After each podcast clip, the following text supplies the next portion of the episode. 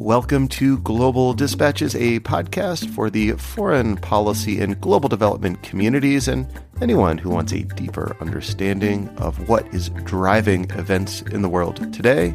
I'm your host, Mark Leon Goldberg, editor of UN Dispatch. Enjoy the show. United States Senator Chris Murphy wants to radically rein in the president's ability to use military force abroad. Chris Murphy is a Democrat from Connecticut and along with independent Senator Bernie Sanders from Vermont and Republican Senator Mike Lee from Utah, is a co-sponsor of the new National Security Powers Act. If enacted, this legislation would give Congress far more say in matters of war and peace than it currently enjoys.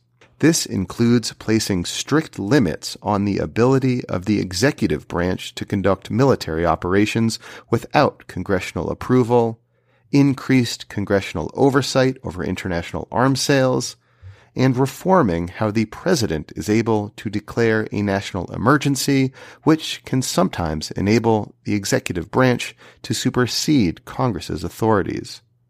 This legislation poses important constitutional questions about the proper role of Congress versus the executive branch in U.S. foreign policy, but for the foreign policy audience who congregates around this podcast, it also signals an increased bipartisan exasperation about the unrestrained use of military force around the world by presidents of both parties since 2001 the National Security Powers Act would, in practice, sharply curtail the never ending, war on terror and serve as a restraint against what is now an ever expanding list of places around the world in which the U.S. has conducted military operations since 2001.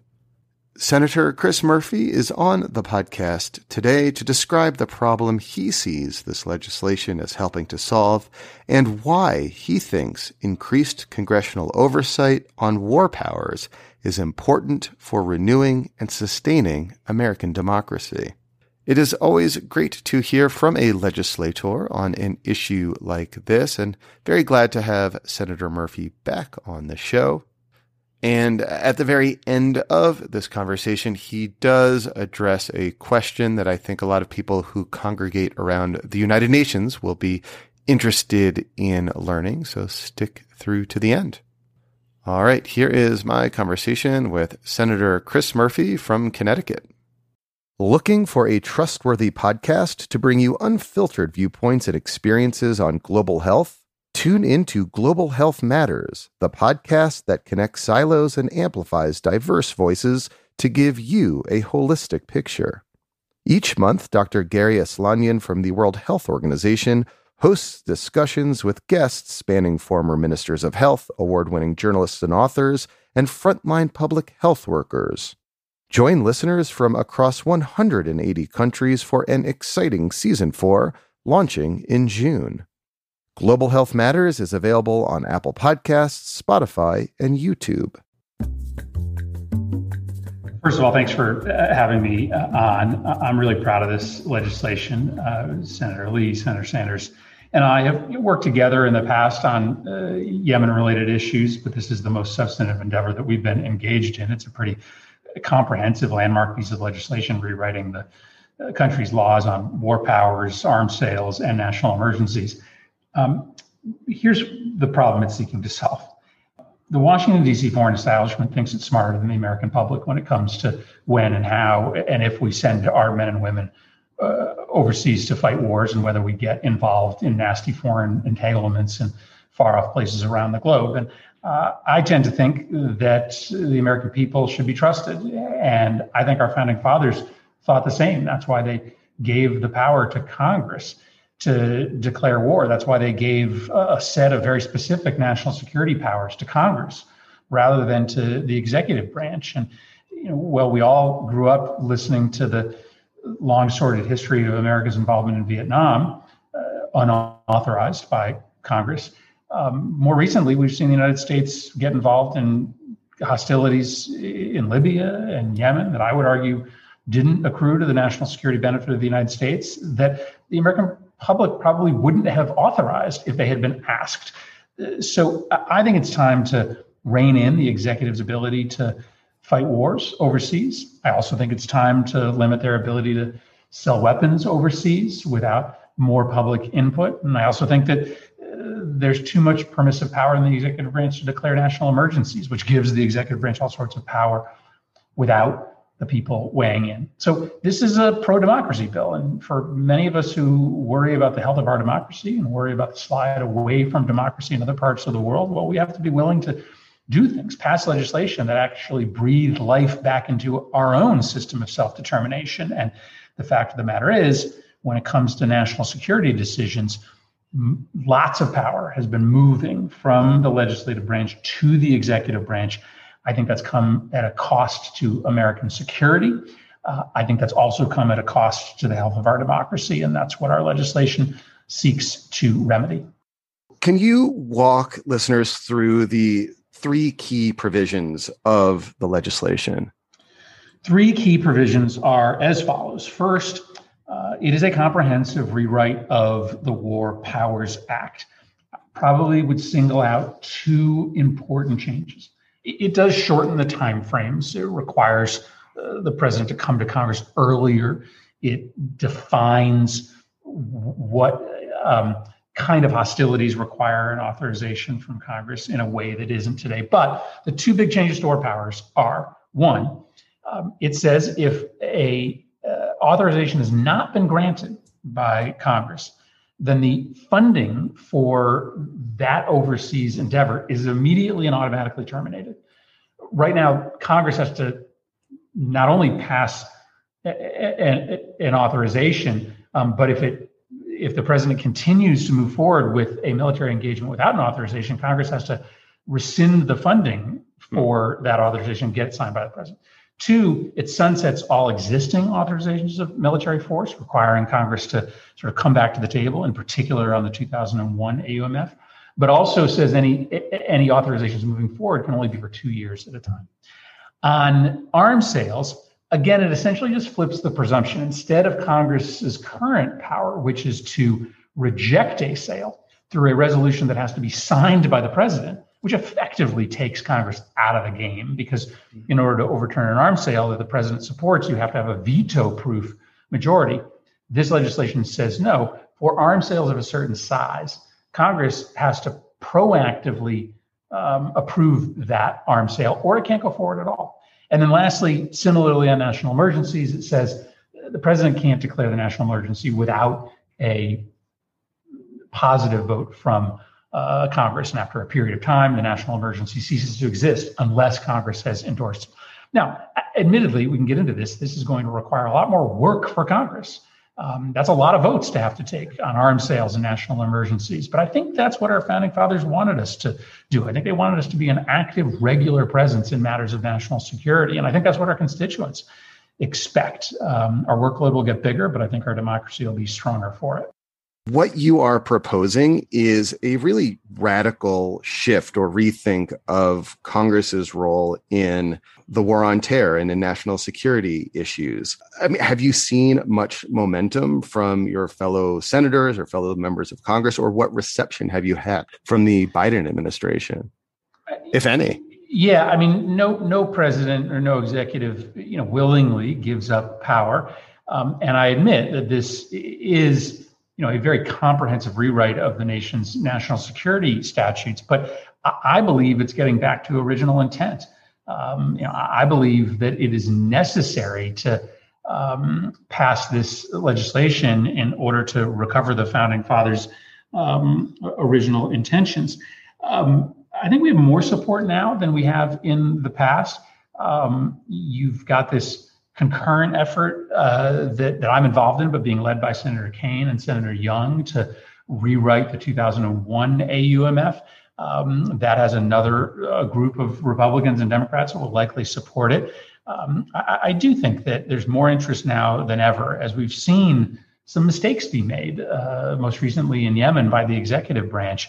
Um, Congress, I think, is more interested now than ever in correcting it. Now, do I think that this entire piece of legislation is going to pass the Congress? um, in the near future? Probably not. But the idea is that this starts a conversation and that maybe there are pieces of this um, that can be taken out and debated on their own or attached to bigger pieces of legislation moving forward. So we're speaking, I think maybe 10 days after the Biden administration launched a series of drone strikes in Somalia.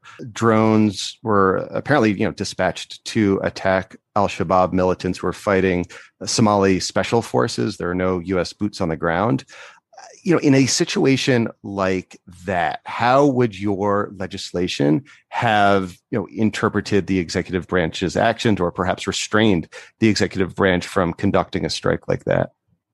Well, first of all, it's shocking to most Americans that we're uh, at war in Somalia. We are. Uh, the administration has now made it clear that they believe their authorization provides them with the blanket ability to launch kinetic strikes in Somalia. Uh, at first, they seemed to suggest that this was a broad Article 2 power in defense of partner forces. Now they seem to be suggesting it's attached to the 2001 AUMF because Al Shabaab is affiliated with. Um, uh, with, with terrorist groups that are uh, already subjects of authorizations. The justification has been very murky. Um, and I don't know that the American public would be very excited to know that we're engaged in this kind of uh, activity overseas without their input. What would happen differently under uh, this legislation? Uh, well, it would expedite the time that the president needs to come to Congress, um, and arguably, it would shut off funding for uh, this activity uh, should it continue without authorization. Um, now, admittedly, um, the mechanics of how that sort of shut off would happen um, would be would be interesting to work out because those funds are already sitting in the Department of Defense. And so the, the law would essentially say to the Department of Defense, if you don't get an authorization for war in Somalia, you can no longer use any funds for those activities. Um, I imagine that the executive branch might contest the constitutionality of that provision. This might all end up in the courts, but the difference is right now, the only way Congress can stop what's going on in Somalia is to pass a piece of legislation that says we are no longer going to fund any military uh, uh operations inside that country. This legislation would make that cessation of funding automatic. I'm curious to learn from you where the genesis of this idea of this legislation came from. You know, was there like an aha moment when you realized that you needed to pass something like this, where the provisions, those kind of three key provisions, began to to crystallize? I mean, for me, this goes back to my election to Congress. So I was, you know, elected in the wave year of 2006. I was you know, an opponent of the Iraq War. I got elected because of that opposition. I couldn't understand why Congress had sat on the sidelines and let the executive branch perpetuate a war that seemed so distant from our national security objectives and nobody had asked questions as it was going so badly. So from the minute I got to Congress, I was you know deeply invested in this uh, mission of trying to restore Congress's oversight responsibilities um, with respect to war making. Um, but more recently, it probably has been the war in Yemen that has um, most animated me. Uh, I think it was a grave mistake for the United States to help the Saudis perpetuate that war. I think our participation in that war ended up uh, with hundreds of thousands of Yemenis being killed uh, had we uh, opposed it from the beginning. Uh, and I deeply offended that there was never a debate in Congress. Um, that my constituents were never asked whether their hard-earned taxpayer money should go into it. And uh, this legislation is a means to make sure that that doesn't happen again. Uh, I, I, think that that's a matter of saving lives, um, better expending taxpayer dollars, and you know, making Americans think that you know folks aren't um, making decisions for them in Washington, which is what they think happens here. They don't think that they are listened to. They think that Washington operates on its own momentum. And the war making that has gone on, both under Democratic and Republican presidents, has further eroded people's confidence in the efficacy of democracy. Uh, so I also think that that helps in, in, in, in that effort as well. Your response reminds me of last time we spoke in, in I believe 2016 in the wake of the JCPOA. And I remember you said something, and I'll paraphrase somewhat exasperated, that uh, you didn't realize when you were supporting the JCPOA that you were supporting this unrestricted sale of arms to Saudi Arabia that they would then use to prosecute this, this war in Yemen. And, uh, you know, I take it from your answer that part of your uh, intention with this legislation is to give you and your colleagues in Congress more power to restrain the executive branch's ability in terms of, of arms sales to you know, certain countries around the world. Yes. Um, the scope and the size of our arms sales um, is massive today compared to you know what it was a decade ago, especially in the Middle East. Uh, and you know there are huge consequences that come with the way in which we engage uh, in this kind of arms trade. You know, we found that the weapons we were selling to the United Arab Emirates were finding their way into the hands of militias um, fighting inside Yemen. We provide legitimacy to brutal regimes overseas. Uh, when we continue to be in such high class weapons business um, with dictators. Um, and so the fact that the sales are happening at a much more dizzying pace than they were a decade or two or three decades ago, I think means that Congress has to have a, a firmer hand in uh, these decisions. You know, we tend to focus on the big sales, the sales that go to the Saudis or the Emiratis or the Israelis, but there's a whole class of lower level arms sales and security agreements happening with countries in Africa and Asia um, that get very little notice um, and end up giving some of the same kind of cover to brutal regimes in those places as well. So I, I just think Congress has been kind of okay with outsourcing all of this to the administration because it is a lot of work and it's not as easy to identify friends and enemies today as it was uh, a generation ago. But given the amount that we're doing, I, I think it requires Congress to get in at an earlier stage. Part of your legislation requires in practice the repeal of the 2001 AUMF, uh, which of course was authorized to fight Al Qaeda and their affiliates after after 9/11. I mean, I was in college at the time. You you were probably you know a state legislature or something like that. I, I presume back in in 2001. But you know, here we are, uh, 20 years later, and again, as you said, the 2001 AUMF was used to um, justify and to legally justify these most recent drone strikes last week in in Somalia. I mean, what does it say to you that a AUMF, that emergency provision, 20 years old, is now being used to you know prosecute drone wars today?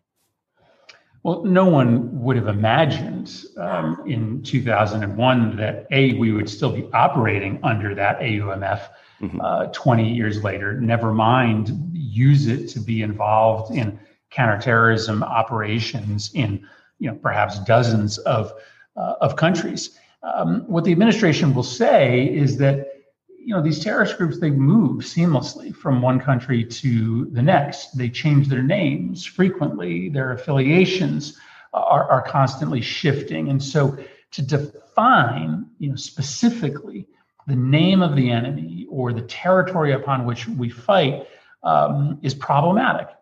I understand that argument, um, but I, I, I, think it, um, you know, I think it really jeopardizes um, the ability of the American people to have a say here. And I think it's completely possible for uh, Congress to, to come back on an annual basis, for instance, and update an authorization for the use of military force against terrorist groups. But it should be incumbent upon the administration to come and explain to us why we need to start hostilities in X or Y country so that we can all sit down and decide for ourselves is that in the best interests uh, of our country? Um, you know, I can show you, as you've seen it, reams of data on the um, consequence of our drone strike campaign in Pakistan uh, authorized under the 2001 AUMF. We were tracking down a terrorist group that had moved from Afghanistan into Pakistan. Um, but what we see is that in the places in Northwest Pakistan where we dropped the most ordnance from drones, the terrorist groups we were fighting had the greatest recruitment efforts because for every single one of them we killed, three or four more were drawn to the cause. Um, we should be able to talk about that in Congress. The American people should know that and then be able to make the decision for themselves as to whether we should be at war in Pakistan when they thought in 2001 that they were supporting an authorization to go to war in Afghanistan. Um, all of that should be debated. It can be debated. The administration can come and ask for changes to the authorization, and Congress should be willing to do that job. Uh, so many people who listen to this podcast tend to congregate around the United Nations. Uh, so I wanted to maybe sneak in one last question to you. You know, in the context of a more restrained U.S. foreign policy in terms of the application of, of military force, what role do you see the United Nations or, say, even UN peacekeeping playing in advancing or supporting U.S. national security interests or other multilateral platforms? A, a key role. Uh, I mean, listen, we, my the case that I have been making for years here is that we are just fundamentally misresourced um, to fight the battles that matter to the United States. That we have way too many uh, resources uh, on military side and, and not enough on the civilian, humanitarian, democracy, human rights, governance, economic development side. Um, and, and, the bad news is that that misallocation is enormous. We're spending 10 times as much money on intel and military assets as we are on smart power. The good news is we have lots of potential partners to work with. Um, it's not just our money uh, that will make a difference in helping to stabilize a country like Lebanon so that we don't have to go into that country uh, two years, three years, four years from now with US military forces. We can work with our partners, but also with the UN on a coordinated strategy.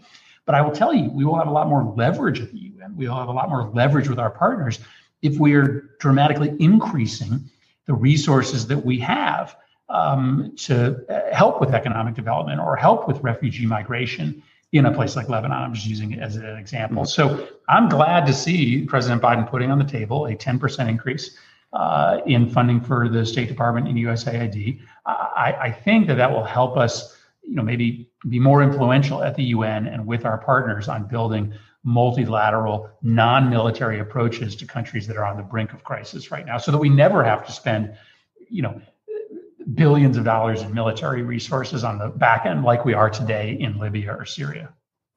Uh, well, Senator, I, I, know I have to let you go. Thank you so much for your time. And I'll be interested to see how this legislation progresses. What's the next steps in, in terms of this legislation? What are you looking out towards next? What are you trying to do to advance it through Congress?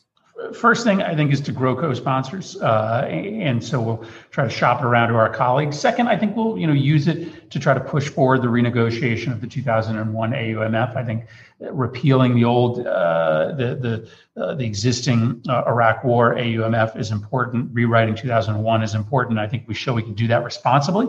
There'll be more people that are willing to invest in this broad reform of national security powers. All right. Well, well, thank you so much. Great. Thanks, Mark.